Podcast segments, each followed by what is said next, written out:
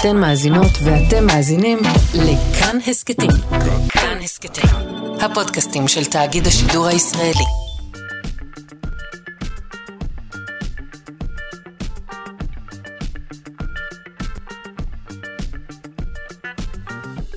שלושה שיודעים.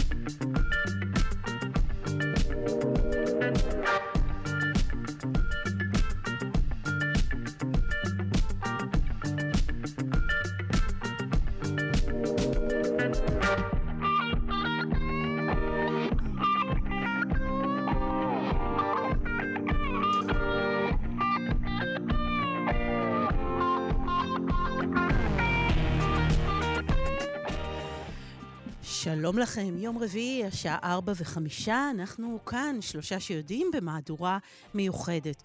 עוד יום של מלחמה קשה וכואבת, הידיעות והשמות מגיעים מן החזית, פוצעים את uh, הלב של כולנו, האזעקות נשמעות, אך עתה uh, חזרנו מן הממ"ד, והנה אנחנו כאן איתכם מ-4 עד 6, עם המציאות שלנו, מנקודת מבט מדעית. אז אנחנו נמשיך לעדכן אתכם בכל החדשות, ואם יהיה צורך, uh, נעבור ונתחבר אל uh, החדשות ואל רשת ב'. נספר לכם שכאן בצוות, איתנו, דרור רוטשטיין, אלכס אה, לויקר וגם תמר בנימין, והיום אנחנו נדבר בין השאר על חשבונות קריפטו של החמאס והג'יהאד שהוקפאו. נבדוק מה זה אומר שמקפיאים חשבון קריפטו ואיך עושים את הדבר הזה. נספר גם על תורת המשחקים במלחמה, ונשאל מה אומרת תיאוריית המשוגע שיש שטוענים שישראל מתבססת עליה עכשיו. היא קשורה גם לטראמפ, נדבר על זה, ונשאל גם כיצד אילון מאסק יחזיר את הרשת לרצועת עזה. שמענו כבר היום שחלק מהרשת חזרה ואחר כך קרסה. אה, על פי הצהרת הכוונות שלו, הוא יחזיר את הרשת. נבדוק איך עושים את זה ומה זה אומר אה, רשת לוויינית, ונדבר על העניין הזה. אז אני רונה גרשון תלמי, ואנחנו אה, מקווים לשידור שקט ותכף יוצאים לדרך. עכשיו אנחנו אה, נדבר על תורת המשחקים. תורת המשחקים, אותו ענף במתמטיקה שמנתח מצבי עימות או שיתוף פעולה בין מקבלי החלטות בעלי רצונות שונים. שמענו עליו הרבה בשנים האחרונות, היו פה פרסי נובל שקיבלו ישראלים, ביניהם אה, מנחם אומן וישראל יערי, ואנחנו רצינו לבדוק איך, איך תורת המשחקים קשורה למלחמה, ומסתבר שיש קשר. ביקשנו לדבר עם פרופסור אה, אייל וינטר, ראש קתדרת סילבר צוויג במרכז לחקר הרציונליות באוניברסיטה העברית, חבר המועצה של האגודה הבינלאומית לתורת המשחקים, מחבר הספר רגשות רציונליים, איך הרגש מצליח במקום שבו השכל נכשל. שלום לך, פרופסור אייל. שלום, שלום. רק תיקון קצר, קטן, אה, אה, ישראל אומן קיבל פרס נובל, לא מנחם אומן. נכון, אמרתי מנחם. מנחם יערי, לא ישראל יערי, לא החלפת בשמות הפרטיים. אה, אז עשיתי קצת סלט, כן. יערי, כן, כן, לא נורא. לא נורא, לא אז טוב שתיקנת. מנחם יערי קיבל פרס ישראל, אבל, אבל לא פרס נובל. אולי, אולי זה גם יבוא. אז, אז טוב שתיקנת, הפרסים הם דבר חשוב, כי זה באמת מראה עד כמה, אני לא סתם ציינתי את הפרסים האלה, כי זה מראה לנו עד כמה התחום הזה חשוב. אה, זאת אומרת, הגילוי שלו היה נכון. מאוד מאוד, מאוד חשוב להבנת התנהגות בין בני אדם. אה, ועכשיו שאנחנו בזמנים כאלה של מלחמה, שיש פה אה, באמת יחסי כוחות וכל אחד מנסה להיות עם ידו על העליונה, יש... איך תורת המשחקים קשורה לזה? תספר לנו. אז תורת המשחקים היא בעצם אה, עוסקת בניתוח של אינטראקציות בין אה, בני אדם, בני חברות, בין מדינות, בין צבאות, אה, וכל אינטראקציה יכולה להיות אינטראקציה של שיתוף פעולה, או של חלילה מלחמה או סכסוך או קונפליקט אה, גדול.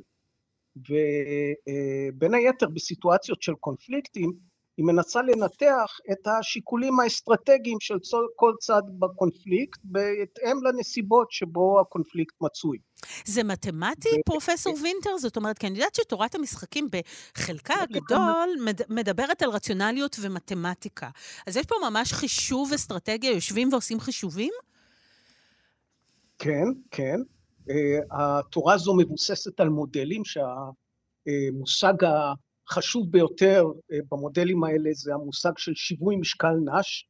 אם את זוכרת את הסרט נפלאות התבונה על ג'ון נש. כן, אי אפשר לשכוח. אז, אה, אז הוא בעצם אחד האבות המייסדים של תורת המשחקים, והוא הכניס מושג חשוב שהוא בעצם אומר, בואו ננתח את המצב אה, על פי מושג שיווי המשקל, נראה בעצם ננבא את התוצאה באמצעות אה, שיווי משקל. מה יביא את שני הצדדים לכלל איזון, כן? מצב שבו כל אחד עושה את הדבר הכי טוב מבחינתו.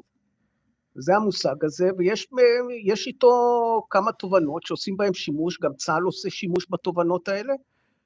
אה, ואני עבדתי עם צה"ל בעבר בכל מיני נושאים שקשורים לאסטרטגיות אה, אה, של צה"ל, מול, בעצם מול האויב. תובנות מתורת... עכשיו, זה מאוד נכון. מעניין, ואנחנו הולכים לדבר כאן על משהו שבכלל מאוד מעניין בתוך התיאוריה הזאת, וזה באמת העניין של אה, תיאוריית המשוגע. אה, מה שנקרא אולי בעברית, כן. בעל הבית השתגע. אה, זאת אומרת, נכון. יש, אמרנו, תורת המשחקים עובדת על רציונליות. אתה מדבר גם על, על רגשות, זאת אומרת, זה הספר שלך, וזה נכון. חלק מהדרך שבה אתה מתייחס אל התורה הזאת, אבל בוא נבין רגע מה אומר באמת, מה אומרת תיאוריית המשוגע הזאת בפוליטיקה או במלחמה? אוקיי. Okay. אוקיי, okay, אז בואי אני, אני אסביר את זה בקצרה. אה, באופן אה, אה, רגיל היינו חושבים שתורת המשחקים מנחה אותנו להיות רציונליים. ואנחנו גם אומרים הרבה פעמים, בוא, במשא ומתן תהיה רציונלי, אל תיתן לרגש להשתלט עליך. אבל מסתבר שדווקא בסיטואציות מסוימות, לתת לרגש אה, ביטוי אה, כלפי הצד השני, מחזק את העמדה האסטרטגית שלה. ניתן לך דוגמה, נניח שאת מנהלת משא ומתן עם מישהו, ומציע לך אה, הצעה מאוד אה, מביישת, נניח אתם צריכים לחלק איזשהו סכום כסף, הוא מציע לך, את תיקחי שקל, אני אקח 99 שקל, כך נחלק את זה, ואם לא אם את לא מסכימה, אז אף אחד מאיתנו לא יקבל כלום. הדבר הרציונלי לכאורה זה להגיד, אוקיי, מה שקל שווה לי יותר מאחד, אני אקבל, אה, אה, שקל שווה לי יותר מכלום, אני אקח את ההצעה שלך. אבל אה, כאשר את מסמנת, או שאת אה, במצב של אה, אה, עוררות רגשית, בואי נגיד, שבה את יכולה להביע או כעס או עלבון, אוקיי? ואת במשא ומתן הזה אומרת, תשמע, ההצעה הזו כל כך מעליבה אותי, שאני מעדיפה לוותר על הכסף וללכת הביתה. כן?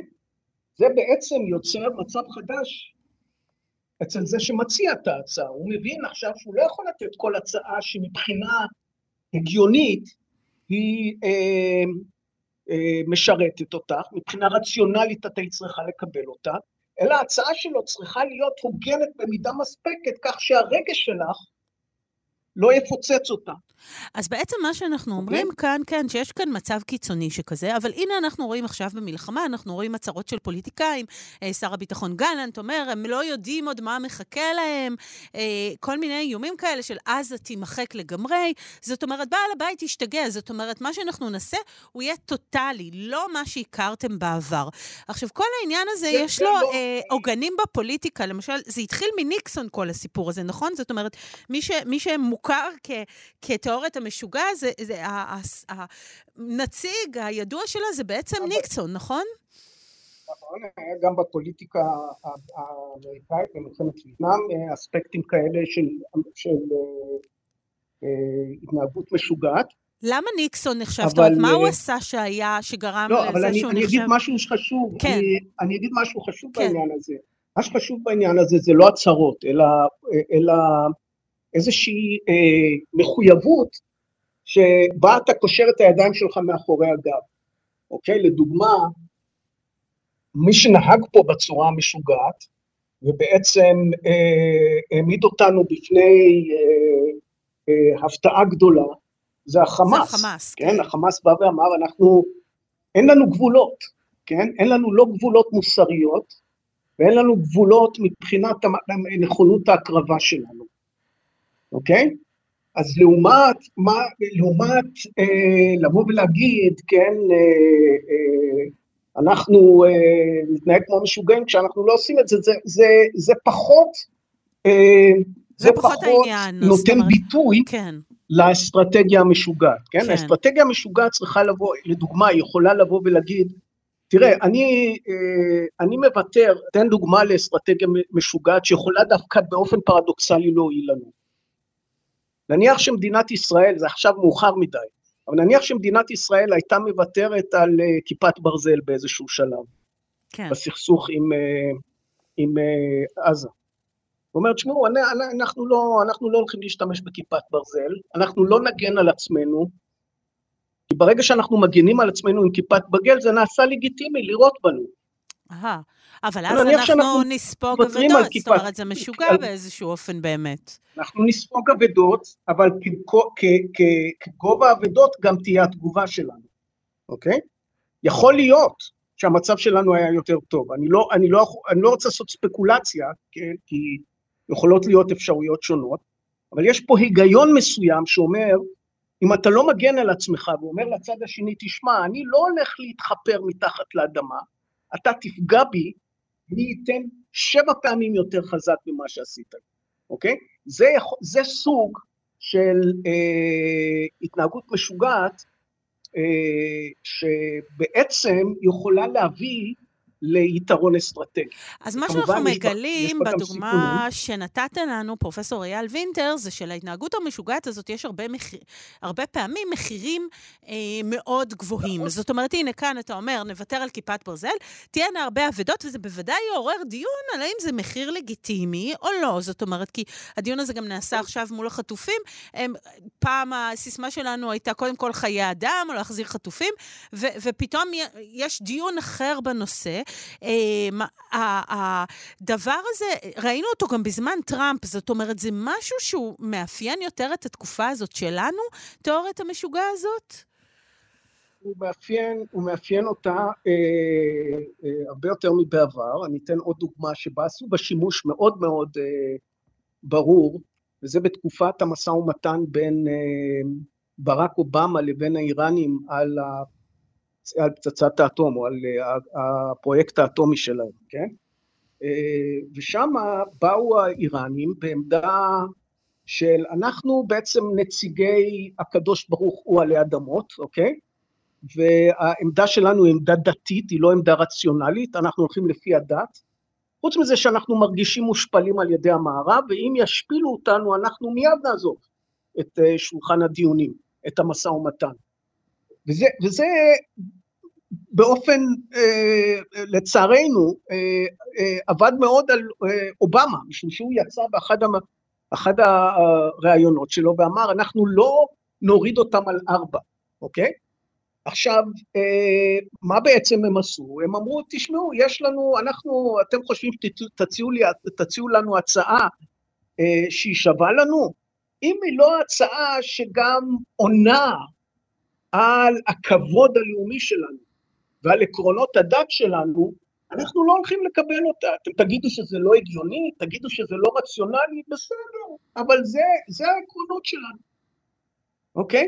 והם יצאו עם תוצאה מאוד טובה במשא ומתן הזה. השאלה אם אובמה היה יכול לעשות משהו כזה? התשובה היא, לדעתי כן. הוא יכול היה, לדוגמה, לבוא ולהגיד, תשמעו, חברים יקרים, אה, אה, נציגי איראן, אוקיי? גם לנו יש עקרונות שטבועים ברגשות שלנו. לדוגמה, ליברליזם, זכויות אדם, מעמד האישה, גם אלה טבועים איפשהו ב-DNA המוסרי שלנו, אוקיי? ועליהם אנחנו גם כן לא מוכנים לוותר. אז אנחנו, זה היה יוצר עמדה רגשית אה, מאומתת נגד העמדה הרגשית האיראנית. אוקיי? הוא בחר לא לעשות את זה, הוא בחר להיות במעמד של המתדיין הרציונלי, אוקיי? אני עושה רק מה שנכון רציונלית, וזה הביא אותו לעמדת חולשה במשא ומתן, לא לעמדת עוצמה. אוקיי, okay, אז אני רוצה רגע לשאול אותך, נתת כמה דוגמאות שמראות אה, מה האסטרטגיה הזאת יכולה לעשות ואיך דברים יוכלו להיראות אחרת אה, בהיסטוריה. אני חושבת שהביקורת אה, המרכזית אולי על תיאוריית המשוגע היא מה קורה כששני הצדדים הופכים להיות משוגעים. זאת אומרת, וכאן נשאלת השאלה אם אחד עושה מעשה כזה, אה, כמו חמאס שאמרת ב- ב- במתקפה הרצחנית שלו, אה, מה קורה לצד השני. וכאן אנחנו עלולים להיות בבעיה אם יש לנו שני צדדים משוגעים. נכון, זו בעיה מאוד גדולה, וכשיש שני צדדים משוגעים קורים, אה, קורים אסונות גדולים, כן? ו, אה, ואנחנו ראינו את זה במהלך ההיסטוריה במספר אה, סיטואציות. יכול להיות גם מצבים שבהם יש משוגע אחד, והוא גורר את הצד השני לאסון גדול. דוגמה כזו היה השלטון אה, הנאצי בשנות ה-30, כן? זה שלטון שלחלוטין לא היה רציונלי, הוא היה סופר רגשי בעמדה פשיסטית של אה, עליונות העם הגרמני, אוקיי?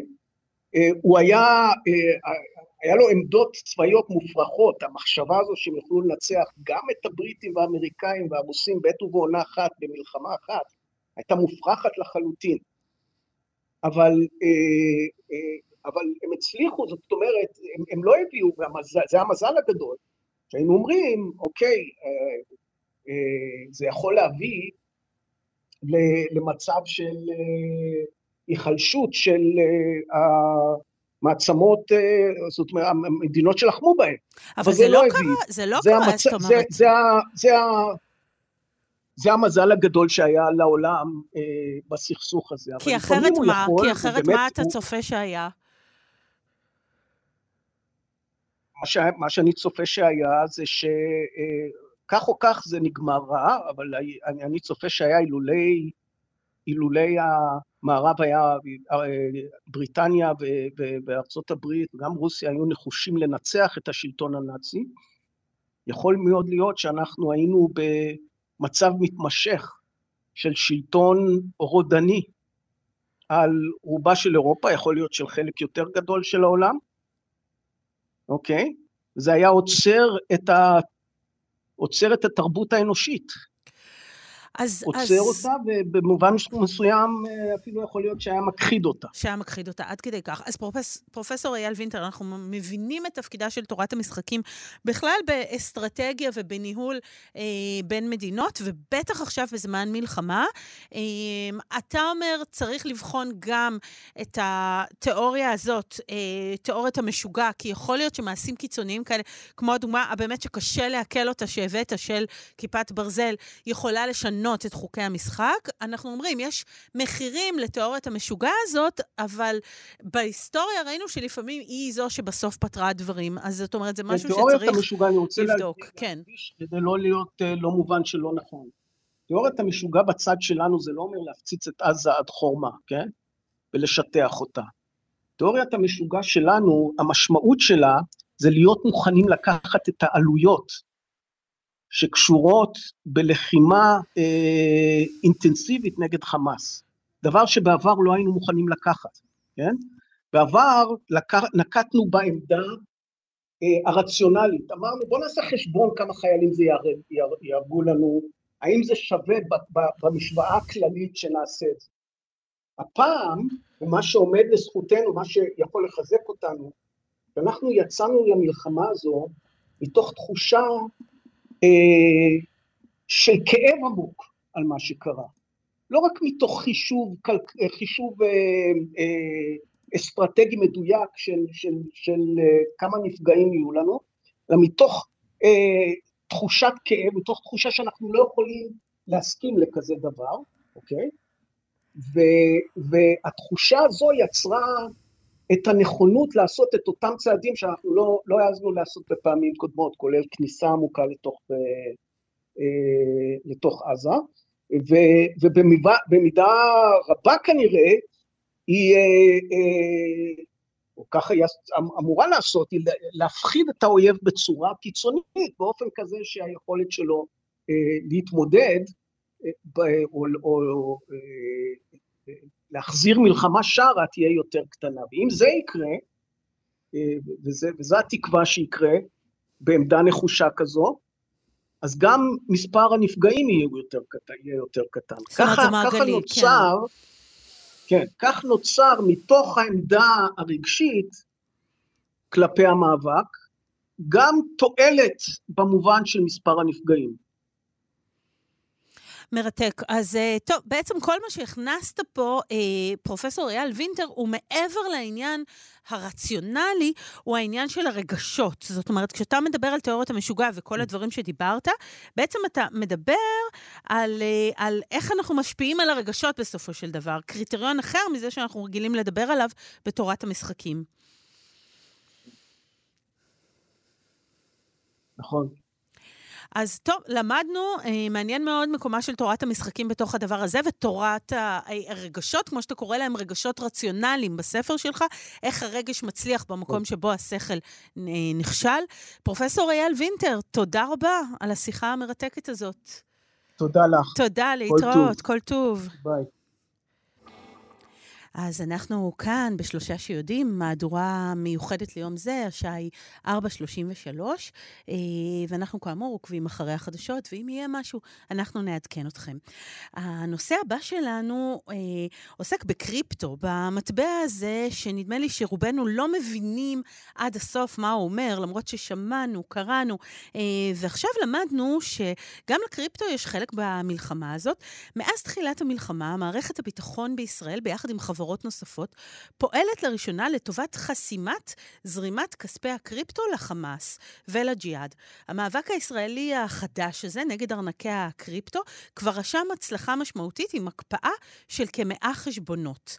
אמ, אז אנחנו רצינו לבדוק מה אומר העניין הזה של הקריפטו ואיך משתמשים בו במלחמה, ולהבין, אה, זו פעם ראשונה, כמו שאמרנו, אז יש כאן איזה עניין מלחמתי חדש. ביקשנו לצורך העניין את אה, בצלאל איתן רביב, מנכ"ל מנכ"ל הסטארט-אפ ליונסטייג' נטוורק, ליונסגייט נטוורק, שבעצם שותף לדבר הזה. שלום, בצלאל. שלום וברכה. שלום, שלום. אז קודם כל, אתם שותפים לדבר הזה של משרד הביטחון? כן, אנחנו קיבלנו פנייה מגורם במשרד הביטחון אה, לעזור עם תיקים שבעצם נתקלו עם אה, סוג של אה, מבוי סתום בחשיפה מי אותם גורמים שמחזיקים באותם כספים קריפטוגרפיים. מדובר במיליונים של דולרים שבעצם מועברים באמתלות כאלו ואחרות לטובת מימון של טרור, ממש בשכנות אלינו. אוקיי, okay, עכשיו, למה קריפטו? בואו נדבר רגע, כסף לטרור, שמענו, גם קטר אז זה העביר, אבל אה, קריפטו והארנק הדיגיטלי הזה, המטבעות המבוזרים, מה שנקרא, נדמה לי שהדבר המרכזי זה שאין עליהם פיקוח, נכון? זאת אומרת, לא צריך לדווח על כל העברה.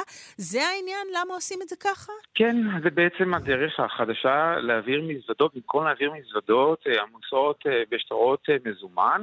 הדרך אה, הקלה יותר, האפקטיבית יותר, אה, בלחיצת כפתור ניתן להעביר מיליארדים, אה, פשוטו כמשמעו, של דולרים, וההעברה היא מה שנקרא בבקדור של הקהילה הפיננסית, ללא פיקוח, וגם באופן שלכאורה, ופה זה לכאורה נורא גדול, ללא ידיעה ומאחורי הקלעים של משהו זמין בעין.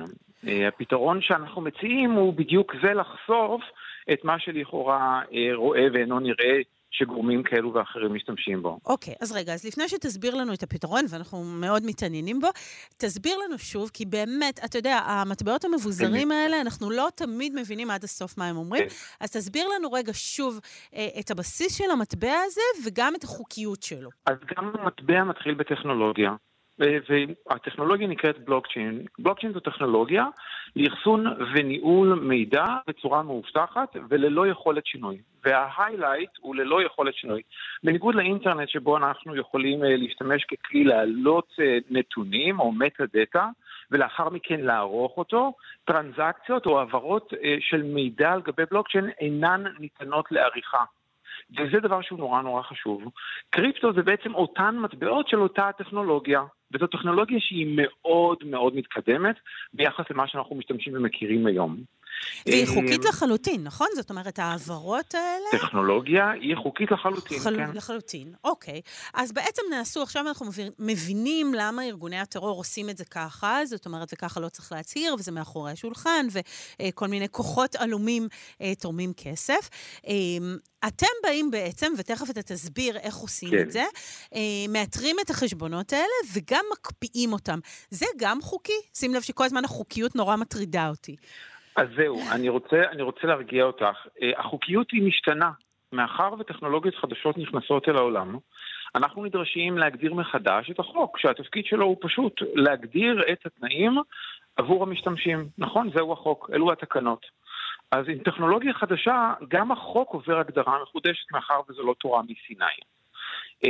אז כמובן שהיכולת הניטור שלנו, מאחר והטכנולוגיה היא באישור ממשלות, והיכולת שלך להעביר אה, אליי מטבע ביטקוין או אית'ריום מהארנק שלך לארנק שלי היא גם חוקית, נכון? אה, אז השימוש הוא חוקי. עכשיו, כשגורמים אה, עוינים, אה, או איך שהם נקראים בתעשייה Black Hats, כובעים שחורים, נכנסים ובעצם משתמשים בטכנולוגיה הזו לרעה, לפגיעה בבני אדם, במקרה הספציפי הזה עם החמאס והג'יהאד מדובר ממש במימון טרור הלכה למעשה, אנחנו רוצים בעצם להיות מסוגלים לנטר את הטרנזקציות האלו. זה השירות של ליונסגייט נטוורק מציע. אנחנו מסתכלים עם פנס, או יותר נכון עם פרוז'קטור, על התנועות האלו, והחשודות שבהן הופכות בעצם לסטנד ביי להקפאה. אוקיי? איך אתה יודע שתנועה חשודה עבר כסף? אולי, אה, לא יודעת, בין גורמים... אה, זאת אומרת, מה, מה מחשיד אותך? מה מדליק לך את הנורה האדומה? אז יש מספר נתונים שאנחנו מחפשים באנליזת בלוקצ'יין. הרי בסוף היום אה, יש שלוש, אה, שלוש מחלקות שאנחנו אה, מפעילים בקונצרט. זה לא מופע אה, של בן אדם אחד. יש פה שלוש מחלקות שונות, וכל אחת היא תומכת במה אנחנו מחפשים. מחלקת אה, מחקר בלוקצ'יין, התפקיד שלה זה לגלות קודם כל איפה נמצא הכסף. אה, מחלקה שנייה היא מחלקת סייבר, שהתפקיד שלה זה לעשות גשר למי המחזיק. בידיעה שהוא מסתמך, או באמונה שהוא מסתמך, מסתמך שאף אחד לא יודע מי הוא. אז אנחנו חושפים בשלב השני, באמצעים כאלו ואחרים, מי אותו הבן אדם, ובשלב הסופי זה בעצם האמצעי המשפטי, הליגלי, לבוא ולהקפיא את הכספים במידת הצורך, במידה ומדובר פה בכספים שנבזזו או נגנבו או אה, מועברים לשימושים שהם פוגעניים. אנחנו שמים בעצם הולט עליהם, וכך אנחנו יכולים בעצם, מה שנקרא, קודם כל לעצור את התנועה שלהם. כי ברגע שהתנועה שלהם נעצרת, אנחנו יכולים להחליט אה, מה הדבר הנכון הבא, כמובן בשיתוף פעולה עם, הרשויות אה, השונות. להקפיא זה אומר, זאת אומרת, כמו שאמרת, זה לא שהכספים האלה ייעלמו אה, בביטחון עכשיו וזהו, הם לא קיימים יותר, אלא כרגע לא ניתן לעשות בהם שימוש. אתה צריך את החוק כדי שיגיד האם... אה, מה השלב הבא בעצם. עכשיו, בדיוק. לשם כך הוקמה החברה שלכם? זאת אומרת, זה היה החזון שלכם, בצלאל אה, איתן רביב? החזון מתחיל אה, בעצם אה, אה, way back, הוא מתחיל בעצם ברצון... אה, אה, לשקם קהילה שהיא קהילת ענק, מדובר בקהילה שהשווי market שלה הוא 1.2 טריליון דולר. אה, אוקיי? מעט כסף, ב... נורא מעט, כן.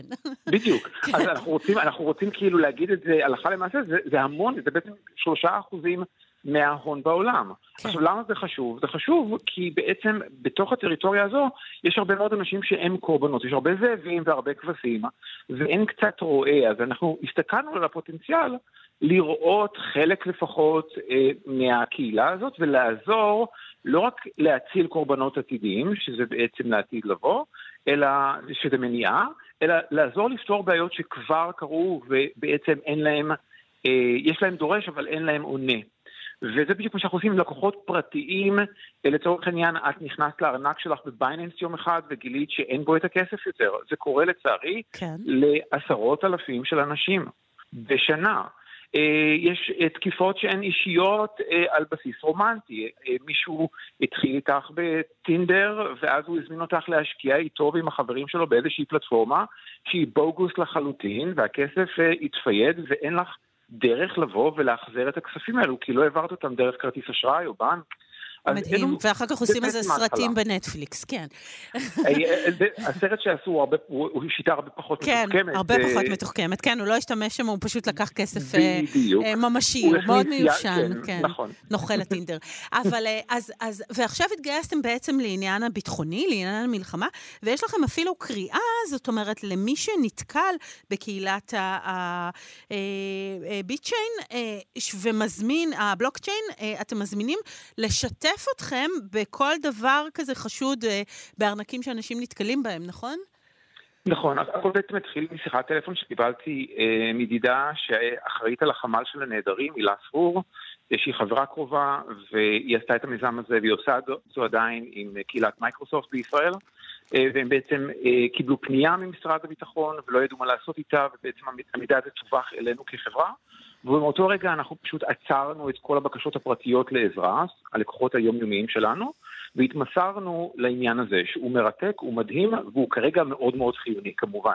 זה נשמע למה? מדהים, כי זה המון כסף, כמו שאמרנו, מדובר פה בסכומי עתק. זה המון עתק. כסף, ואם אנחנו עוצרים אותו מלהגיע לידיים של מפעילי טרור, אז אנחנו נשענים על ההנחת יסוד, היא שללא כסף אי אפשר לשלם את החשמל. לא משנה שבעזה אין חשמל, כן. אבל הרעיון שאני מנסה להגיד, לא באופן ציני, זה שאם אנחנו מצליחים לעצור את תנועת הכספים הזאת, אז קל וחומר, אי אפשר לעודד טרור. כן, וזה, יש לזה משמעות. וזה התמונה שתקנו לזה. אה, אני רוצה לשאול אותך, בראייה לעתיד, אה, עכשיו זה הפתרון שלכם, אבל פעם היו מזוודות הכסף, עכשיו זה הביטקוין אה, ו- וכל המטבעות הללו. מה יהיה השלב הבא? זאת אומרת, הרי גם את זה ינסו לעקוף. מה יהיה הכסף הבא שלנו? יש... אה, קודם כל, אנחנו עוד לא מסתכלים על הכסף הבא, אנחנו בכסף הנוכחי. ובכסף הנוכחי אנחנו רוצים לעשות שני דברים. יש לנו שתי מטרות אה, שהן לעתיד לבוא, שאנחנו עובדים עליהן כרגע. אחד זה קודם כל לחשוף את התורמים לארגוני הטרור. גם בצרפת וגם בגרמניה יצא תיקון חוק שאומר שאם אתה תומך ומממן טרור, אתה בעצם נחשב למפר חוק. אז זה דבר אחד. בוא נחשוף גם את התורמים, זה חלק מהאג'נדה שלנו. דבר שני, והוא לא פחות חשוב, זה בוא ניקח את הכספים שנתרמו לטרור והצלחנו להפריז אותם, לעשות עליהם freeze, ולהעביר אותם למשפחות הנפגעים בדרום. שזה עוד מהלך שמצריך mm. פה את ההתערבות של החוק. וואו, זה ממש כבר צעד זה, קדימה, כן.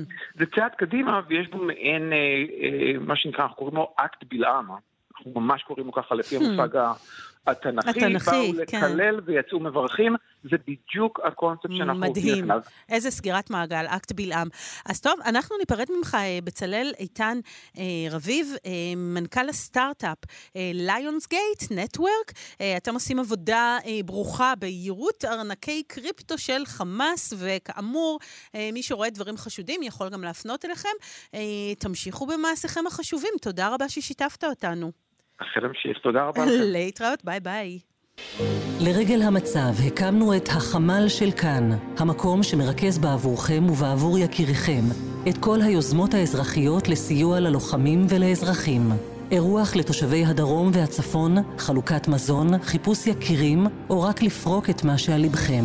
לפרסום ולאיתור יוזמות, הצטרפו עכשיו לקבוצת החמ"ל של כאן בפייסבוק, או מצאו אותנו באתר וביישומון כאן. אנחנו כאן. אז כאמור, אה, תאגיד השידור פתח את החמ"ל של כאן, שמרכז את כל היוזמות האזרחיות הללו לסיוע ללוחמים ולאזרחים. אפשר להצטרף אה, דרך מספר הוואטסאפ 050-5333-173, או דרך הפייסבוק, החמ"ל של כאן. והנה ניתן לכם שתי דוגמאות מתוך החמ"ל, דברים שהגיעו היום, אה, בקשות קטנות אבל חשובות. מוטי לוי מחפש תרומה צנועה של טוסטר, מיקרוגל וקומקום חשמלי ליחידה בה אני משרת במילואים, כך הוא כותב, מוטי לוי. ושלומית וולף כותבת, שלום לכולם, מחפשת דירה לארח בה שני אנשים מאשקלון. הם התארחו עד עכשיו בדירה בירושלים וצריכים לפנות אותה מחר. אם יש למישהו אופציה בירושלים, אשמח להציע להם. אז uh, שלומית מחפשת דירה למפונים מאשקלון, ואת זה אפשר כאמור לראות באותו מספר טלפון שנתנו, או אה, בפייסבוק של החמ"ל של כאן. אז תיכנסו. ועכשיו אנחנו חוזרים לשידור שלנו והולכים אל עולם החיות. אה, ואנחנו שואלים שאלה שהיא חשובה מאוד, אה, גם לנו, בני האדם, אבל מסתבר גם לחיות, ואיך אה, בוחרות החיות בני זוג בעולם. ואנחנו רוצים לשאול את השאלה הזאת את ורד שפירא, ביולוגית. שלום, ורד. שלום, שלום. שלום, אז תשמעי, זו שאלת המיליון דולר. אה, יושבות עכשיו הרבה, אנחנו מדברות עכשיו על אה, אה, נשים ונקבות בעולם החי, כן. מכיוון שבעצם נקבות הן בדרך כלל בעולם החי אלה שעושות את הבחירה, נכון? נכון. זה, זה בגלל הרבייה? זה בגלל העניין שהן או. נושאות את הילדים והצאצאים? זהו, ש- שבעולם החי, כמו שאת אומרת, הנקבה היא זאת שעושה את הבחירה, היא זאת שבוחרת את הזכר, וזה הגיוני כי היא זאת גם שמשלמת את המחיר היותר כבד. אה, אם יש לנו כאן עסקה של אה, אה, גידול צאצאים או הבאת צאצאים לעולם, אז יש כאן את ההיריון ואת גידול הצאצאים והטיפול, וברוב עולם החי, לא בכולו, כל העומס הזה, העול הזה, נופל על הנקבה. עכשיו, מבחינת כלכלה אנרגטית, אז היא צריכה להחליט מה כדאי לה, אז כמובן שהיא תרצה לבחור את הזכר האיכותי ביותר, זה שימקסם את ההשקעה שלה. ולזכרים ברוב המקרים בעולם החי יותר קל, כי הם אלה שתורמים את חלקם הגנטי וממשיכים הלאה. אז הסיפור הזה של בחירת בן זוג מוצלח הוליד את המושג שנקרא הברירה הזוויגית או הברירה המינית, ו- ואז הברירה הזוויגית הזאת הולידה שלל תכונות גבריות, כמו קרניים עצומות ורעמות שיער וזקנים של היפסטרים, כל מיני תכונות שאין להם יתרון מבחינת ברירה טבעית, אבל הם כן חשובים לברירה מינית. עכשיו, אבל זה לא רק דברים, סליחה שאני קוטעת אותך, ורד שפירא, זה לא רק דברים גדולים כאלה כמו קרניים ענקיות וזקן, אנחנו מדברים גם על זבובים, נכון? נכון, כל בעל חיים כל והתכונות שלו, זה הגודל כן. הוא עניין של...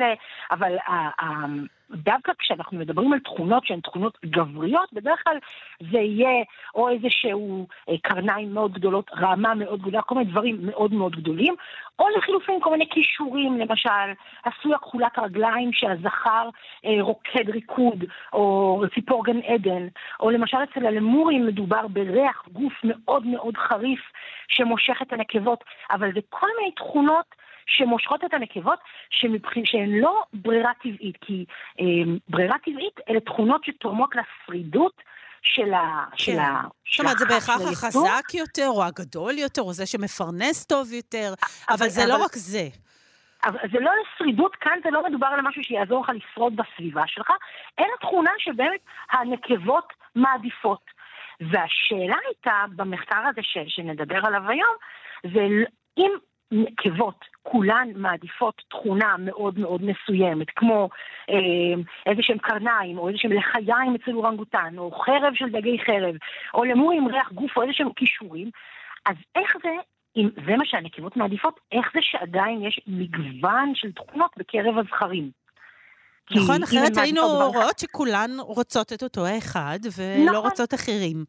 נכון. עכשיו, גם חשוב להגיד שלפעמים התכונות האלה זה לא רק דברים שהם אה, אה, טובים לשרידות, יש גם, גם דברים אבסורדים, כמו למשל הזנב של הטווס, שהוא כאילו, המסר כאן זה עקרון ההכבדה שאומר, אני כל כך מוצלח, שאפילו שאני מסתובב עם הדבר הכבד הזה וסוחב אותו עליי, וזה מכביד עליי וזה מכשיל אותי נגד טורפים, עדיין אני שורד, וכנראה שזה מתורגם לזה שהאיכות הגנטית שלי היא מאוד מאוד גבוהה. ואז באמת באו אותם חוקרים ואמרו, בואו נבדוק למה בכל זאת אין, יש מגוון כל כך רחב של תכונות של זכרים, אם כולן מעדיפות זנב גדול של טווס, למה יש מגוון זנבות? ואז הם הלכו והסתכלו על, אה, הם בנו למעשה מודל מתמטי, שעליו הם הלבישו את, ה, את העקרונות של איך נקבות בוחרות את הזכרים, כשלמעשה ההשערה היא שנקבות שהן לא מנוסות, צעירות, שלא יודעות עדיין איך עושים את הבחירה הזאת, הן מסתכלות על בחירות של נקבות בוגרות ומנוסות יותר, ומנסות לחקות את הבחירה.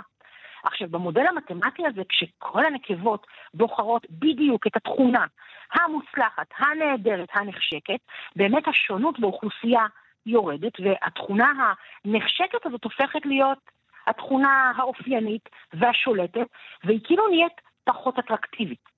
אבל כשמכניסים למודל הזה אה, איזשהו בלבול, כלומר בחירה לא מוצלחת של נקבות, שנקבות צעירות מסתכלות על הבחירה של הנקבה ה... אה, היותר אה, בעלת הניסיון, אבל במקום להסתכל על הזנב המאוד ארוך שהנקבה הזאת בחרה, הן מסתכלות דווקא על הצבע. והן אומרות, hmm, הזכר הזה שהנקבה הזאת בחרה, יש לו אומנם זנב ארוך, אבל יש לו צבע נורא נורא מעניין, והן בוחרות זכר אחר, שהתכונה הנבחרת זה דווקא התכונה הלא נכונה. וזה יוצר איזשהו מגוון של זכרים באוכלוסייה, וזה למעשה מבוסס על בחירה לא מוצלחת של נקבות חסרות ניסיון. Hmm, מעניין שזאת האמירה. אז תראי, אנחנו תכף צריכות לסיים, אבל אני אגיד כאן שני דברים מעניינים שאת אמרת. בעצם, קודם כל, אמ, זה נדמה לי תיאוריה ראשונה של ברירה מינית שנעשתה בצורה כזאת במחשב, נכון? זאת אומרת, זה, נכון. זה, זה, זה, זה מאוד חדש. זה לא פעם שזה נעשה במחשב, אבל זו פעם ראשונה שזה הולך לא, לא על התכונה ומה בוחרים בה, אלא כן. על מי בוחר אותה ואיך הוא עושה את זה. כלומר, איך הנקבות בעצם מה עובר להן בראש כשהן עושות את הבחירה הזאת, ואיך הן משפיעות על הברירה המינית. מעניין, ושהמגוון הזה הוא בעצם אה, לפעמים עניין של טעות בבחירה אה, שמייצרת מגוון, אה, ועוד לא בדקו את זה לגמרי בשטח, נכון? זאת אומרת, זו עוד תיאוריה שצריכה להיבדק. זו תיאוריה שצריכה להיבדק ולעשות איזה מחקר שטח שצריך לבדוק באמת איך הן בוחרות בניסוי שדה. אבל זה מעניין כי דווקא התיאוריות האלה מובילות לניסויי שדה שאולי יוכיחו את התיאוריות בצורה מעשית. ואז גם את חושבת שזה יהיה תקף בהכרח לבני האדם? זאת אומרת, וואו. אנחנו רואים... אה, זה, זה קשה, כן. אה, אני חושבת שאצל בני אדם אנחנו עטופים בכל כך הרבה שכבות של ברירה מינית, שאולי זה עובד גם אצלנו, כי בסופו של דבר גם אנחנו חיות. כן, כן, אבל אנחנו מורכבים כרגיל, it's כן. complicated, כן. כמו שכותבים נכון. בהרבה מקומות. תודה רבה, הארת את עינינו, ורד שפירא, ביולוגית, איך בוחרות החיות את בנות הזוג שלהם, תודה רבה. תודה לכם. אמ, תודה. אז כאן תרבות, קול פנימי, נועם רותם ורונה קינן. אצלי מחשיך יותר מוקדם, שר נועם רותם, וגם כאן כבר חשוך לגמרי באולפן, שעון החורף. הגיע, ואנחנו עכשיו אה, באייטם הראשון שלנו נדבר על עזרה ראשונה, גרסת השימפנזים, ככה נקרא לזה. בעצם נשאל איך בעלי חיים מרפאים את עצמם. אה, ולצורך העניין נדבר עם דוקטור יונת ישחר, מומחית להנהגת, להתנהגות בעלי חיים במכון דוידסון לחינוך מדעי. שלום יונת. שלום, שלום. שלום. אז um, אנחנו נדבר כאן על איזה תצפית מאוד מעניינת, שנראתה שהם בעצם רואים שימפנזה, נכון? זה, זו שימפנזה, כן. um, שמרפאה את הבן שלה, את הצאצא שלה. Mm-hmm. Um, מה ראו שם בתצפית הזאת? מטפלת, ב, מטפלת בחתך שיש לו. זה אוכלוסייה שבמערב אפריקה, בשמורת טבע. אמ, וחוקרים עשו תצפיות על השימפנטים האלה, והם ראו שהבן שה... שלה אמ, בא אליה והרים את הכף רגל שלו שהיה בו חתך. והיא אה, טיפלה בחתך הזה, והתורה שבה היא טיפלה בו זה שהיא תפסה חרק קטן, חרק קטן, מחצה אותו בשפתיים, ואז שמה אותו על הפתע. מעניין. וזה לא הפעם היחידה שהם ראו את זה, הם בעצם היו להם אה, אה, 22 אה, אה, מקרים שהם ראו שימפנזים עושים את זה, בשום ספק היה מכוון, הם תפסו את החלקים האלה, הם לא אוכלים אותם. הם תופסים את החלקים האלה רק בשביל לשים אותם על פצעים, הם מוחצים אותם בשפתיים, ואז שמים אותם על הפצע, מזיזים אותם לפעמים על הפצע, שמים אותם כמה פעמים על הפצע. זה תמיד אותו חרק, אגב, יונת? הם חושבים שכן, אבל הם לא בדיוק יודעים איזה חרק זה. כי זה מאוד מעניין, מה יש שם? אה, כן. מעופף קטן, כן. עכשיו, אה, תראי, זה, זה נשמע מדהים, זאת אומרת, תכף נדבר על העניין הזה, אבל אנחנו יודעים שבעלי חיים נוהגים אה, לרפא את עצמם או להיטב את המצב התברואתי אה, אה, שלהם. למשל, הם מלקקים את עצמם כדי להיות יותר נקיים. אה, הם עושים כל מיני דברים שכן קשורים לריפוי של פצעים או של עור או של גוף, נכון? זאת אומרת, זה לא פעם כן. ראשונה שאנחנו נתקלים בדבר כזה. בהחלט, אז יונקים אה, מאוד ידוע שהם מלקקים את הפצעים שלהם, עד כדי כך שזה נהיה ביטוי ללקק את הפצעים שלך. אמ, ו- ויש לזה סיבה, זאת אומרת, זה, זה מנקה את הפצע. אם הפצע יתלכלך באדמה או יזדהם או משהו, זה מנקה אותו. אה, וגם ברוק שלהם, וכנראה במיוחד ברוק של בעלי חיים שנוהגים לעשות את זה, כי בדקו, השוו בין רוק של כלבים לרוק של בני אדם, וראו שברוק של כלבים יש הרבה חומרים אה, אנטי-בקטריאליים, זאת אומרת שהורגים חיידקים. וגם חומרים שמעודדים בעצם התחדשות של הרקמה. שהאור יגדל וייסגר, מצאו את זה גם אצל עכברים, כל מיני חיות כאלה. אז הליקוק הזה בהחלט עוזר לפצע להחלים. הם גם אוכלים, סליחה שאני קוטעת אותך, כל מיני עלים וצמחים שגם עוזרים להם. זאת אומרת, גם בתזונה כן. שלהם יש מחשבה על ריפוי. נראה שכן. יש קופים וקופי אדם, אבל גם בבעלי חיים אחרים שראו שהם אוכלים כל מיני עלים שידועים ש... עוזרים בקטילה של פרזיטים, למשל, של טפילים בבטן, כל מיני תולעים בבטן ודברים כאלה. אז מה כל כך הרעיש אותנו ב...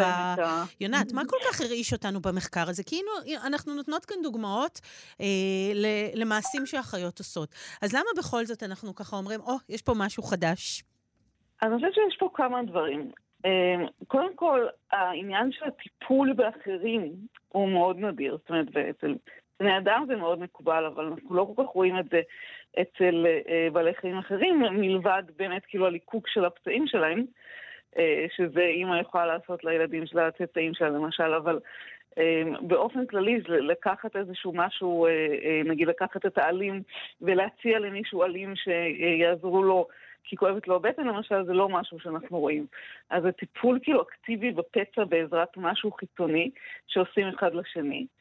אה, וגם בניגוד לליקוק, זה, זה, לא, זה נראה שזה משהו נלמד. זאת אומרת, זה, ראו את זה רק בקבוצה אחת בינתיים של שימפנזים, אה, ונראה שהם למדו את זה אחד מהשני, לעשות את זה.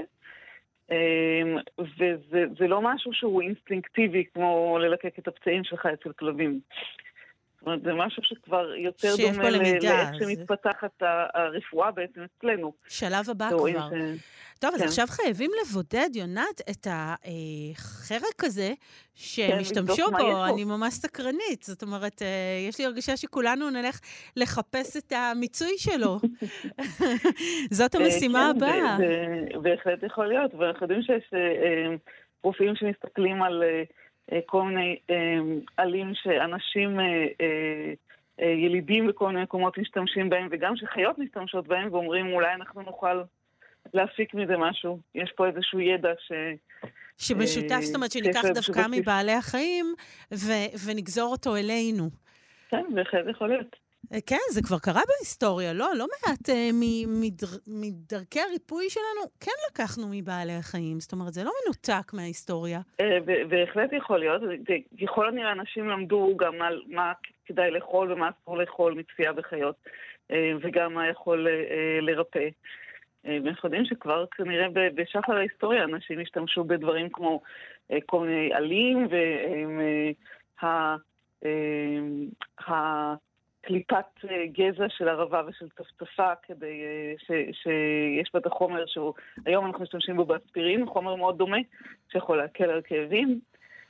אז אה, כן, הטבע זה היה בית המרקחת הראשון. לחלוטין. גם לבעלי חיים וגם לבני אדם. ולא בכדי אנחנו לומדים מהשימפנזים, שהם קרובים אלינו יחסית כן, ב, אה, בהתפתחות.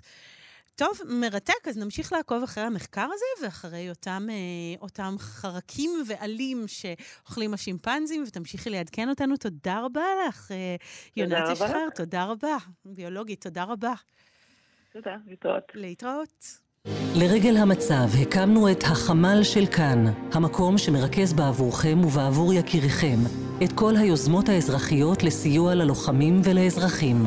אירוח לתושבי הדרום והצפון, חלוקת מזון, חיפוש יקירים, או רק לפרוק את מה שעל לבכם. לפרסום ולאיתור יוזמות, הצטרפו עכשיו לקבוצת החמ"ל של כאן בפייסבוק, או מצאו אותנו באתר וביישומון כאן. אנחנו כאן. אז אנחנו כאן, וכמו ששמעתם, החמ"ל של כאן, אפשר אה, לפנות אל החמ"ל גם דרך וואטסאפ 050-5333-173, וגם דרך הפייסבוק אה, של כאן, לכתוב החמ"ל של כאן, להיכנס ולראות את ההודעות. והנה, אנחנו ניתן לכם שתי דוגמאות להודעות שהגיעו לחמ"ל שלנו. שרון וקנין כותבת כך, שימו לב, היא כותבת, אהלן חבר'ס, אה, בנימה כזאת יפה ואופטימית. במלון פרימה רויאל בירושלים מתארחות בעיקר משפחות גיל שלישי, אה, כאלה שמפונות מהצפון והדרום, אנו זקוקים לכל מיני פעילויות וציוד מוטוריקה. אנו זקוקים לאנשים שיבואו למלון לבצע כל מיני הפעלות, גם לילדים ולגיל השלישי. אם אתם מכירים מישהו, נשמח, צרו קשר. הזה במלון פרימה רויאל בירושלים. והנה עוד הודעה. אנחנו חמישה-שישה אנשים רוצים להתנדב בחמישי הקרוב בצפון הארץ. קטיף, עבודות חקלאות. אנחנו עובדים אה, כנראה בבינוי, כך זה נראה, אה, ויש לנו רישיונות לטרקטור, אפשר גם עבודות השקיה, שינוע טרקטורים, הכל בהתנדבות בחמישי הקרוב, אז אפשר לפנות אל איציק ואלי שנמצאים שם בחמ"ל, אה, והם יעזרו. אני יודעת שיש המון המון חקלאים שמחפשים. אה, והנה הודעה אחרונה שאלכס שולחת לי, מספר משפחות מפונות נמצאות ברחובות כבר כמה זמן ומבקשות אוכל חם ולא יבש. כנראה שאוכל יבש, תרומות, יש להם מספיק, אבל הן רוצות אוכל חם. חשוב שיהיה מהדרין, כך כתוב. אז uh, מי שיכול לספק אוכל מהדרין, חם, לרחובות, לכמה משפחות, uh, כנסו לחמ"ל, תוציאו את הפרטים uh, ותעשו את זה. Uh, סימה דוד היא האישה ששלחה את הפנייה הזאת, אז חפשו את סימה דוד ותעזרו. אוכל חם בימים אלה זה, זה אחד הדברים הכי נהדרים שאפשר לעזור ולעשות. זה החמ"ל של כאן. ועכשיו אנחנו עוברים לעניין האינטרנט בעזה. אה, אני משערת שרובכם שמעתם שבשבוע האחרון הייתה קריסה מוחלטת של הרשתות בעזה.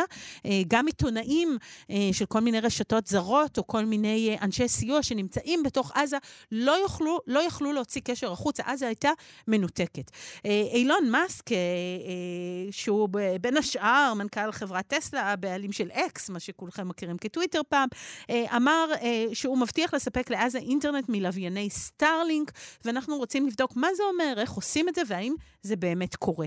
ביקשנו לדבר בעניין עם אה, דוקטור אביב אופיר. אביב אופיר הוא אסטרונום, מדען, אה, סגל במכון ויצמן למדע. שלום אביב. שלום רב. שלום, שלום. אז קודם כל, אני שמעתי שחזר חלק מהאינטרנט. אתה יודע משהו על זה? יש עכשיו אינטרנט בעזה? זה היה, אז הייתה offline רק לכמה שעות. רק לכמה שעות. אחר כך זה חזר? בזכות כן. מאסק? זה, זה הסיפור? לא, לא, לא, לא. זה, זה לא היה כל כך מהיר. זה חזר בגלל ש... מה שהיה שם קודם תוקן וחזר לעבוד, זה לא קשור. מה שאילון מאסק הציע, לא יודע אם זה עדיין בתוקף, אבל uh, זה עשה, עשה את סיבוב הרעש שלו בעולם. כמו שהוא תמיד אוהב לעשות, זה מה שמאסק עושה, רעש. אה, הוא עושה כמה דברים גדולים וחשובים בעולם, וגם רעש. לא רק רעש, בדיוק. זה לא יהיה נכון לתאר אותו רק כרעשן. אני צריכה להיות יותר צנועה. אה, אז רגע, בוא נבין מה זאת ההצעה של אה, מאסק. קודם כל, מה זה סטארלינק? תזכיר לנו. ומה זה אינטרנט לווייני? בואו כבר נדבר על שני הקצוות. אוקיי. אז אה, אילן מאסק יש לו מין חזון גדול שכזה, שהוא רוצה להקים עיר של מיליון תושבים על מאדים, שזה חזון אדיר ממדים ודורש המון המון כסף. אפילו אדם עשיר כמוהו, אין לו את הכסף הנדרש. זאת אומרת, אני צריך איזושהי יכולת לממן את הדבר הזה, שחברת החלל שלו, SpaceX, שמשגרת ללוויינים לכל עולם במחירים מאוד זולים, אה, תצליח לממן את עצמה ולממן את החזון הגדול הזה שלו. ואז הוא אמר, רגע, יש, יש, לי, יש לי חברה שמשגרת בזול, ויש אנשים שיש להם בעיה שהם לא מחוברים לאינטרנט, אז אני יכול לחבר את שני הדברים האלה ביחד. והוא, סטארלינק זה בדיוק זה. סטארלינק זה רשת שמשדרת, או מביאה את האינטרנט לכל מקום בעולם, כל נקודה בעולם, באמצע האוקיינוס, בקוטב הצפוני, במדבר סהרה, בכל מקום בעולם לוויין מעל הראש, שישוגר בזול בזכות העובדה שיש לאילון מאסק חברה שנושאה משגרים מאוד טובים וזולים, ומאפשרת לכל אחד לגשת לאינטרנט בכל מקום, גם אם אין שם תשתית באזור, כי זה כל מה שצריך זה צלחת לוויין. צלחת לוויין. עכשיו, כמה לוויינים כאלה צריך? זאת אומרת, אתה אומר כל העולם, אז על איזה שטח חולש לוויין אחד? הלוויינים, או, זה, פה זה כבר תלוי בצורת הבנייה של הרשת הזאת, יש אפשרות לבנות מספר קטן של לוויינים שיהיו מאוד גבוהים ולכן יראו חלק גדול מכדור הארץ. מכל מיני סיבות, אילון בחר דווקא לבנות הרבה מאוד לוויינים ומאוד נמוך. כך שכל אחד מהם יכול לראות אזור קטן יחסית, ולכן כרגע נמצאים בחלל 4,500 לוויינים. וואו. צריך להגיד שיש לזה גם מחירים, צריך להגיד, חייבים לציין את המחיר של כל כך הרבה לוויינים בחלל. אה, החזון של מאסק בדברים מסוימים הוא מבורך ופורץ דרך, אבל מדברים על הרבה בעיות בכמות הלוויינים הזאת, אה, שרק התחלנו איתה, עוד יהיו רבים, נכון? נכון, יהיו עוד, כן. יהיו עוד, אבל, אבל יש לזה גם בעיות. זאת אומרת, גם, בואו נתחיל מזיהום אור בחלל, אה, שבאמת אנחנו אה, אה, מכניסים המון המון אור לתוך החלל, עד כדי כל מיני תאונות או דברים שיעופו בחלל. זאת אומרת, יש המון המון השלכות לדבר הזה, שלא נחשוב שזה רק טוב. יש דברים שצריך לקחת ולחשוב עליהם קצת. אני אסטרונום המקצועי, אז הנושא הזה של לוויינים שהם הופכים להיות מקורות אור בחלל, זה מפריע בדיוק לאוכלוסייה שלי, לא לאוכלוסייה הכללית, אז אני דווקא מאוד מודע לסיפור הזה. נכון, הזיהום האור הזה הוא, הוא ממש בעייתי לכם. זאת אומרת, אם עד עכשיו ראינו צילומי חלל, כל מי שראה, ורובנו ראינו אה, איך, איך רואים את כדור הארץ מהחלל או כל מיני דברים. כשיהיה כל כך לא הרבה אור, זה, זה לא זה לא יקשה על זה? זה לא ישתנה, זה, יש, זה הרבה יותר כהה ממה שהעין אנושית מסוגלת לראות. או בוודאי שמסתכלים מרחוק עד פני כדור הארץ, לא יראו, זה 4,500 לבנים זה קטנטנים, זה כל אחד מהם בגודל של שולחן אוכל. הבנתי, כן? אז זה, לא... זה, אתה אומר שזה טיפה בים, זה לא באמת ממש, ישפיע. זה, זה, זה חשוב עבור מי שמקצועו, מי שרוצה להסתכל על החלל ולראות לראות דברים חלשים וחיוורים, כמו אסטרונומים, אבל זה לא שהציבור הרחב ישים לב לזה. יש גם סולת, נכון? שאמר, מה... כן, כן, סליחה. הדבר השני שאמר לגבי תאונות בחלל זה משהו שדווקא מאוד חשוב, אם חלילה כל הלבנים האלה, אחד מהם יתנגש באחד אחר, זה דווקא מאוד חשוב, אבל מכיוון שזה מאוד חשוב, דואגים לנושא שזה לא יקרה. הבנתי, זאת אומרת זה עוד בתהליך. עכשיו, אוקיי, אז בואו בוא נעשה רגע סדר. רוב האינטרנט שיש לנו היום, תכף נדבר על עזה ספציפית, הוא אינטרנט לווייני, או שאנחנו עדיין מדברים על אינטרנט שמגיע אלינו אה, במה שנקרא כבלים, או איך זה עובד? בדיוק. רוב האינטרנט שאנחנו משתמשים בו היום, הוא אינטרנט שעובר דרך סיבים אופטיים. גם אם אני עכשיו אה, לצורך העניין משתמש בטלפון נייד, בטלפון נייד שלי, אז הוא מדבר עם מגדל התקשורת הקרוב, שזה ממש קרוב, זה מרחק של קילומטר, ומהמגדל התקשורת הזה הוא עובר בכבלים לצד השני של העולם לצורך העניין כדי למשוך משם את הסרטון יוטיוב שאני רואה, ולכן רוב התקשורת באינטרנט עוברת דרך סיבים אופטיים. העניין של סיבים אופטיים זה דבר שכלכלי לעשות אך ורק בעיר הגדולה. לצורך העניין עיר גדולה לא צריך להיות ניו יורק, אפילו גם רחובות איפה שאני נמצא. איפה שיש ריכוז עירוני, אפשר לבנות סיבים אופטיים, לקבל אינטרנט מאוד מהיר וזול. סטארלינק לא תתחרה באלה. אוקיי. אוקיי. סטארלינק יכולה להביא אינטרנט מהיר, אינטרנט מהיר למדי, 100 מגביט ומעלה, אבל בכל מקום, ובמחיר לא רע, לא זול כמו שהם רואים באמצע העיר, אבל במחיר לא רע בכלל, ואיכות לא רעה בכלל, גם במקומות שהוא לא עיר גדולה. באמצע האוקיינוס, כמו שאמרתי, במדבר סהרה, אם אני על מטוס מעל האוקיינוס השקט, גם יהיה לי אינטרנט מהיר, אם אני עכשיו כבאי שנלחם בשרפה ביער, גם תהיה לי, יהיה לי אינטרנט מהיר, אם אני נמצא באזור מלחמה, מה שמביא אותנו לעזה, גם יהיה לי אינטרנט מהיר. אז זה לא היתרון הגדול, אז זה היתרון הגדול. אבל עכשיו בואו כן נדבר על חסרונות. אמ, אז קודם כל, האם אנחנו בטוחים שאנחנו רוצים שעכשיו בעזה יהיה אינטרנט או לא? יכול להיות שזה משרת בזמן מלחמה את הצד שלנו, שאין תקשורת מעזה. יכול להיות, יכול להיות, אבל זה גם, האוכלוסייה נמצאת שמה. השאלה היא האם מרגע שאנחנו נותנים אינטרנט לאוכלוסייה, האם גם חמאס יוכל להשתמש בזה. זהו, האם הוא יכול לעשות את זה רק לארגוני הסיוע, אה, מאסק, או ש... אה, ולבחור כרגע, מקומות מסוימים? כרגע, האינטרנט שיש שם בעזה, אני פשוט רואה את חיל המודיעין שלנו, אני חושב שחלק, לפחות חלק מהשדרות באינטרנט שם, אנחנו מסוגלים לקרוא ולהבין מה הולך למי. מעניין, אוקיי. זאת אומרת, יש לנו איזושהי שליטה בזה. לא שליטה, לא, לא שליטה, אבל ידע. אבל ידע, יכולת כן. מסוימת. כן. להבדיל, סטארלינק, יש ניסיון איתו כבר מאוקראינה, ממלחמה באוקראינה. אחרי שהרוסים פלשו לאוקראינה, אה, האוקראינים ביקשו מאילון מאסק, אז הרשת החדשה לחלוטין, כן? כל הסיפור הזה הוא בין שנתיים, כן? אז הפלישה לאוקראינה קרתה כשסטארלינק רק התחילה את צעדיה הראשונים בעולם, או מעל העולם, יותר נכון, והיה שר התקשורת שלהם אמר, אני מבקש מאילון, אילון, בבקשה תביא לנו אה, טרמינלים של סטארלינק. ואכן הגיעו לשם תוך שבוע. מאות טרמינלים של סטארלינק, וזה היה הבסיס של התקשורת האוקראינית, והבסיס הזה עדיין קיים, והרוסים לא הצליחו להתגבר עליו. כלומר, למרות שלרוסים יש יכולות משמעותיות, הם לא הצליחו לשבש את התקשורת הלווינית של סטארלינק. כלומר, אם יהיה לעזה או לתושבי עזה תקשורת מבוססת על סטארלינק, אז יכול להיות שגם אנחנו לא נוכל לשבש אותה. לא נוכל אני לשבש לא יודע, אותה. יכול להיות. והתקשורת הזאת היא תהיה מבחינת המשתמש כמו נקודת וי-פיי. אפשר להשתמש בה כדי להשתר לגלוש באינטרנט, כדי לשדר נתונים רפואיים וגם כדי לשדר תשדורות צבאיות. אני לא יודע מה עובר שם. אז מה שאתה אומר אה, זה שני דברים. זאת אומרת, האחד, אה, בעצם דוקטור אביב אופיר, זה ש...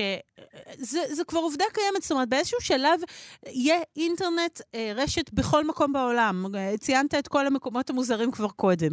אה, נכון. זאת עובדה מוגמרת. עכשיו, העניין הזה של ההשפעות של אה, מי שולט בזה, פה אה, מאסק, שהוא באמת אה, דמות שמצד אחד אה, עושה המון נפלאות, אבל מצד שני לא תמיד אנחנו בטוחים במעשים שלו, זה, זאת תהיה הבעיה שלנו. זאת אומרת, זה משהו שהעולם יצטרך שלב חדש בעולם, עוד קושי שנצטרך להתמודד איתו.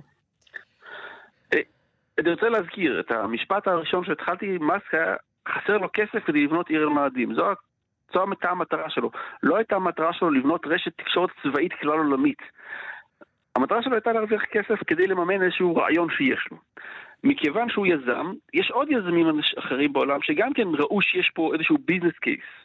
אז סטארלינק היא הרשת הראשונה, אבל ממש לא היחידה. יש עוד לפחות שתיים אחרות שעכשיו נמצאים, נמצאות בשלבים שונים של הקמה, אחת מהן שנקראת OneWeb כבר כמעט מוכנה להיכנס לשירות אה, מסחרי, שיעשו אותו דבר, אבל הם לא של אילן מאסק, הם של חברה אחרת. אז זה שיהיה אינטרנט בכל מקום בעולם, ויהיה לך אפילו יכולת לבחור, תהיה לך אפילו יכולת לבחור ממספר ספקים, כמו שאת אומרת, זו עובדה מוגמרת. כן. אם אתה תרצה, אתה יכול לקנות צלחת לוויין, משהו בגודל של מגש פיצה גדול, לא משהו יותר מדי אה, גדול ולסחוב איתו, ותהיה לך אינטרנט איכותי בכל נקודה בכדור הארץ. זה נתון, איזה, איזה יופי שהגענו לנקודה הזאת בהתפתחות הטכנולוגית שלנו. זה לא אומר שמי שנותן לך את השירות הזה של האינטרנט עכשיו רוצה להכניס את עצמו לתוך המלחמה בין צד א' לצד ב' באיזושהי מלחמה פיזית. זה ממש לא הייתה הכוונה של אילון מאסק, הוא נכנס פה שלא בטובתו למקום לא, לא רצוי.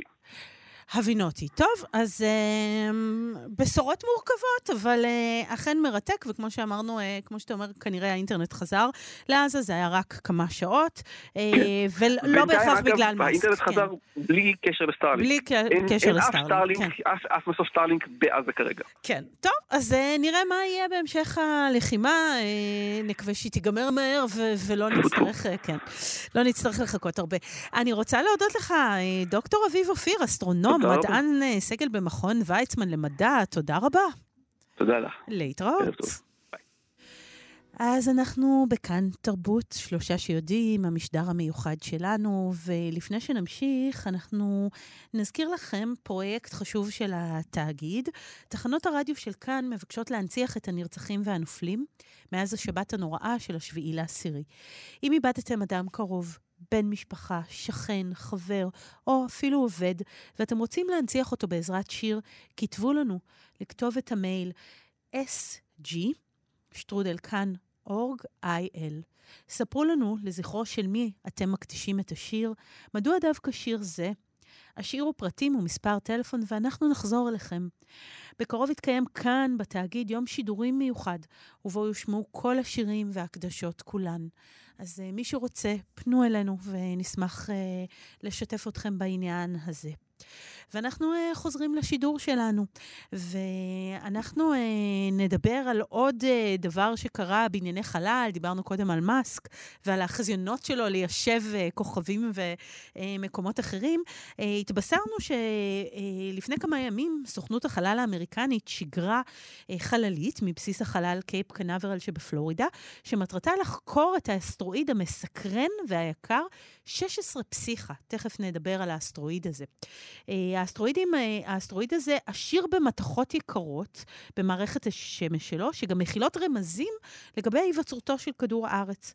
החללית הזאת אה, גודלה כשל רכב מסחרי, אל תדמיינו משהו ענק וגדול, שוגרה על גבי אה, משגר פלקון 9, והיא אמורה להגיע ליעד שלה, שימו לב, באוגוסט 2029. זאת אומרת, יש הרבה הרבה זמן עד שהיא תגיע. אה, אנחנו רוצים לברוד, לבדוק מה זה האסטרואיד היקר הזה, ומדוע, ומה צריכה בעצם החללית לעשות. האם אנחנו רוצים להוציא ממנו מתכות? האם יש כאן עניין כלכלי? ביקשנו לדבר עם מיכאל לוי, שהוא סמנכ"ל ניו מדיה של עמותת מדע גדול בקטנה. שלום, מיכאל.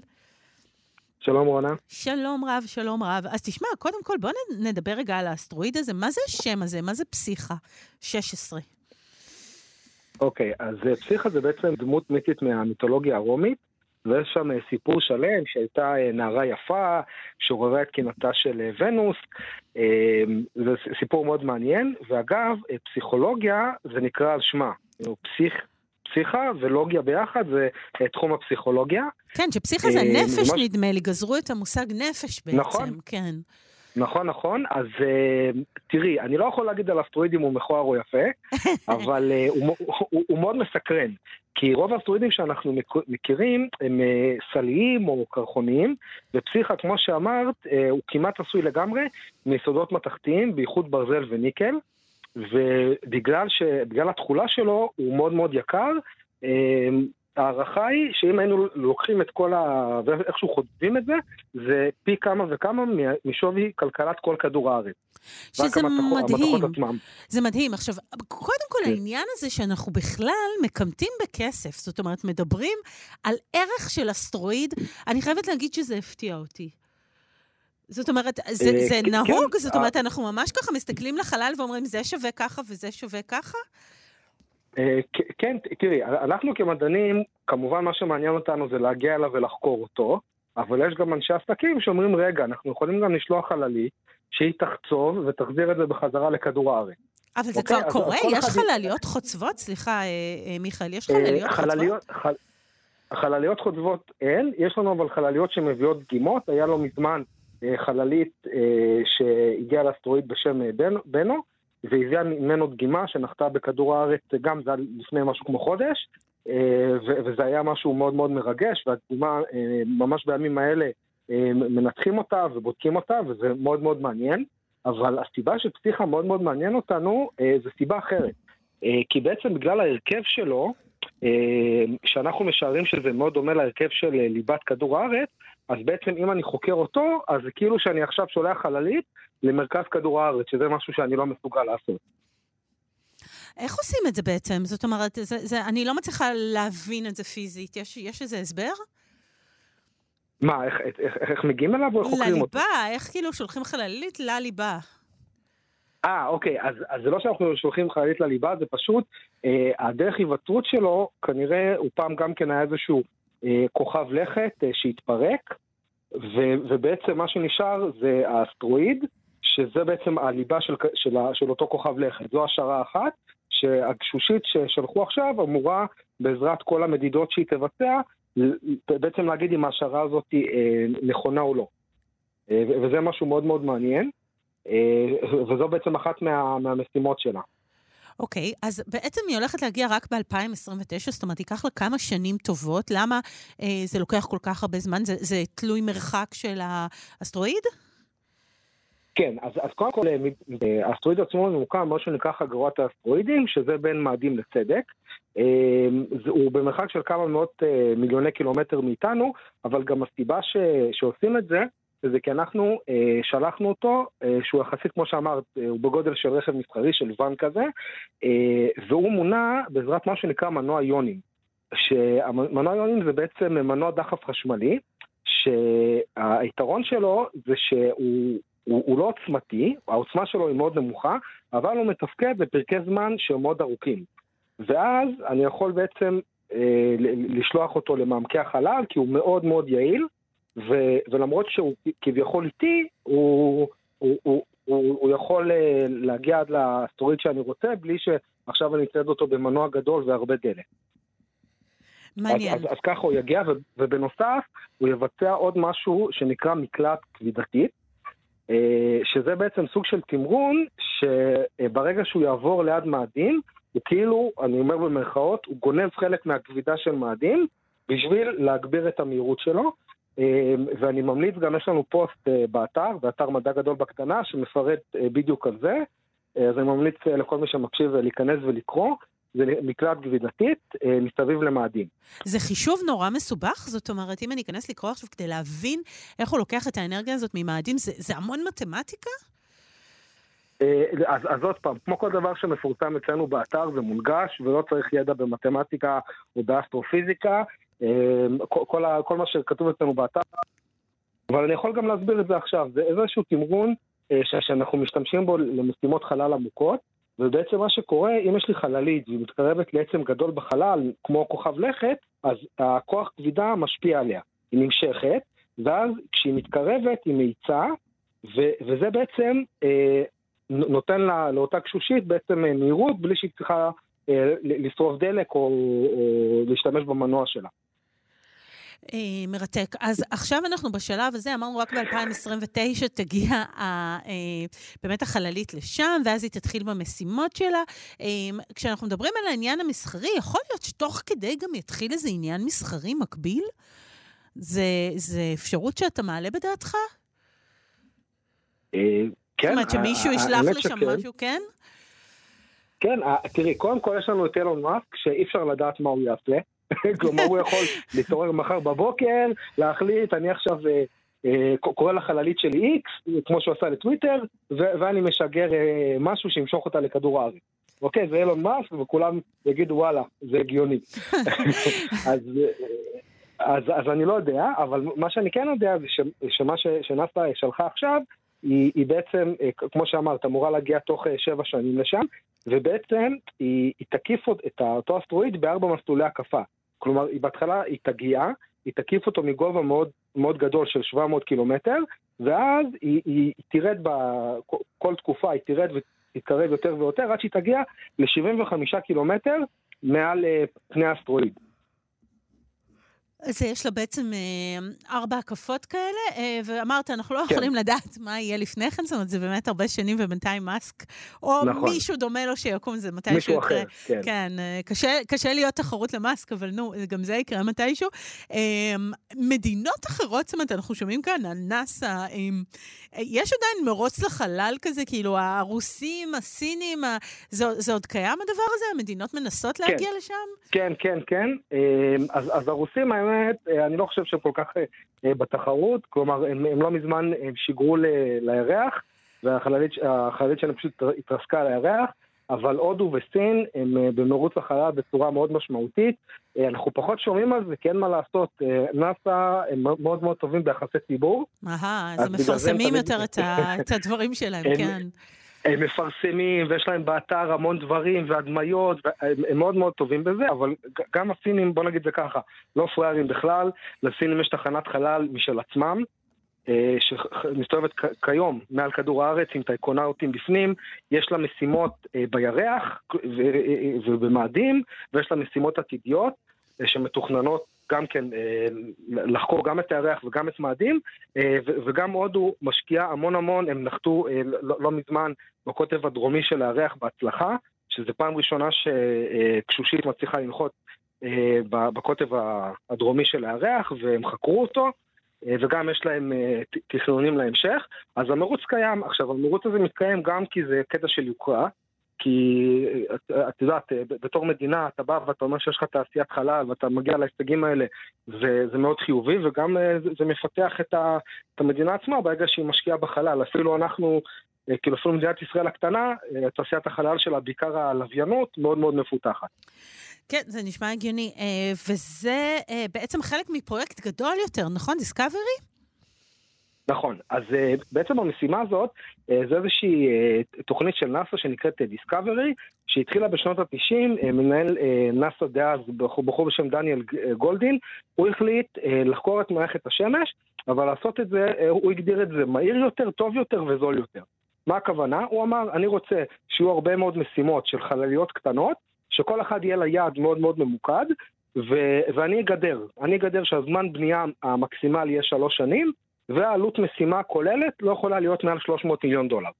ובעצם אה, במסגרת התוכנית הזאת אה, הגיעו להישגים מאוד משמעותיים, בתקופות קצרות ובתקציבים אה, נמוכים יחסית, וגם עוד משהו שמיוחד, בעצם אה, השיטה שנאס"א עובדת, היא מפרסמת קול קורא, לדוגמה אומרת, אני רוצה לחקור את האסטרואיד פסיכה, ואז אה, כל מיני אוניברסיטאות וחברות ומעבדות מחקר מגישות את ההצעות שלהם, ואז הם, הם בוחרים איזו הצעה הכי טובה והולכים עליה. ואז באמת יש תיאור מוחות של הרבה מאוד גופים, ומגיעים לתוצאות מדהימות בעזרת בעזרת התוכנית הזאת. טוב, אז זה מרתק, ואמרנו כבר שבאמת הדבר שהכי מעניין אותנו בכל הסיפור הזה, זה אולי שהתגלו שם רמזים לגבי היווצרות כדור הארץ. זאת אומרת, זה הדבר שאתה באמת מחכה לו. נכון מאוד, אה, כי, אז, אז ככה, קודם כל, כל משימה שאנחנו שולחים לחלל, אז היא מעמיקה את הידע המדעי שלנו, אה, ואת ההבנה איך אה, נוצרים גרמי השמיים וההרכב הפנימי. אבל במקרה הזה, אה, כמו שאמרתי מקודם, הליבה של כדור הארץ, אנחנו לא באמת יודעים מה יש שם. כלומר, עשינו הערכות וחישובים, אבל ברגע שאנחנו נגיע לאסטרואיד הזה ונגלה שבאמת הוא חלק מאיזשהו כוכב לכת קדום שדומה לכדור הארץ, אז זה, זה, פשוט, זה פשוט דבר מדהים. כי זה ממש, כאילו אנחנו חוקרים באופן ישיר את הליבה של כדור הארץ. מדהים. אז עוד התקדמות, אז כן. זה אסטרואיד ו- פסיכה. ו- כן. כן, ורק עוד, עוד משהו קטן, אני אמרתי שהיא משתמשת במקרה כבידתי, ואני אמרתי שהיא משתמשת במנוע יוני, אבל עוד משהו מאוד ייחודי, זה התקשורת. בעצם הקשושית היא תתקשר עם טכנולוגיית תקשורת מבוססת לייזר. שאם אנחנו ננסה לדמות את זה, זה כאילו שאני מחליף בארץ, זה עובר לאינטרנט עם סיבים אופטיים. כלומר, אני מגדיל את הכמות נתונים שאני יכול להעביר. אמ, אז זה בעצם פעם ראשונה שהולכים לעשות אה, ניסוי כזה של תקשורת אופטית בחלל העמוק. וואו. אה, ואם הוא ייכשל, אז יש לה אלטרנטיבה? כאילו, יש לה דרך אחרת כן, לתקשר?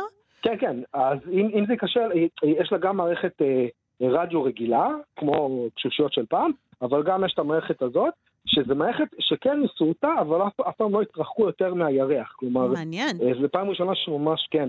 וההיתכנות מערכת, גדולה אה, להצלחה? זאת אומרת, יש, זה כנראה יכול לקרות? אה, תראי, קודם כל, יש הסתברות של, של כישלון על כל דבר. כאילו, אין, אין מה לעשות. כן, כבר ראינו אבל, בחלל את, ה, את מה שלא מצליח. בדיוק, ואנחנו יודעים שהסביבה של החלל זו סביבה שהיא מאוד עוינת, והיא לא ידידותית אה, לתקלות, אבל במקרה הזה זה איזושהי מערכת שמורכבת אה, ממקלט לייזר ומשדר לייזר, אה, והם אמורים, אמורים לתקשר ביניהם. אין סיבה, כאילו, שזה ייכשל יותר מדי, אה, אבל נחזיק אצבעות שבאמת זה יעבוד. ממש. כי זה באמת ישפר את, את הקצב העברת נתונים. זה מעולה. טוב, מדהים. זאת אומרת, אז פסיכה באמת, המסע לאסטרואיד פסיכה, אה, יש לו משמעויות אה, מרגשות. זאת אומרת, יש למה לחכות, לראות אה, מה נגלה שם ו- ואיך זה יעבוד. נכון מאוד. טוב, אז בהצלחה ל... ל... לחללית הזאת, ובהצלחה לכולנו. אנחנו נתעדכן איתך ונשמע... טוב, יש עוד כמה שנים עד שזה יקרה, אבל כבר אנחנו מזמינות איתך שיחה ב-2029. בשמחה, תודה רבה. יופי, תודה רבה. מיכאל לוי, סמנכ"ל ניו מדיה של עמותת מדע גדול בקטנה. אז אה, המסע לאסטרואיד פסיכה, ואנחנו נזכיר לכם גם את החמ"ל של כאן, שאנחנו כל הזמן מספרים לכם עליו, שמרכז את כל היוזמות האזרחיות אה, לסיוע ללוחמים ולאזרחים. אה, אפשר להצטרף עכשיו לקבוצת החמ"ל של כאן בפייסבוק, או לשלוח וואטסאפ למספר 050 533 173, אה, ואתם יכולים להיכנס ואו לתת משהו או לקבל משהו מאוד מאוד מומלץ. אז אנחנו בכאן תרבות לקראת סופה של השעה השנייה אה, שלנו בשלושה שיודעים, המהדורה המיוחדת. אנחנו אה, ניפרד מכם, נאחל לכולנו לילה שקט עד כמה שאפשר, ונקווה ש... אה, יבוא טוב. אנחנו אה, נספר לכם שאחרינו יהיה כאן משה מורד עם רדיו מונדו, ואחר כך אה, שידור של אש זרה עם נדב הלפרין, אז יישארו והקשיבו. אני אומר תודה לצוות התוכנית, אלכס לויקר, שערכה את המשדר, לתמר בנימין המפיקה, וגם לדרור רוטשטיין שאיתנו על הביצוע הטכני. אני רונה גרשון תלמי, לילה שקט, להתראות. אתן מאזינות ואתם מאזינים לכאן הסכתים. כאן הסכתים, הפודקאסטים של תאגיד השידור הישראלי.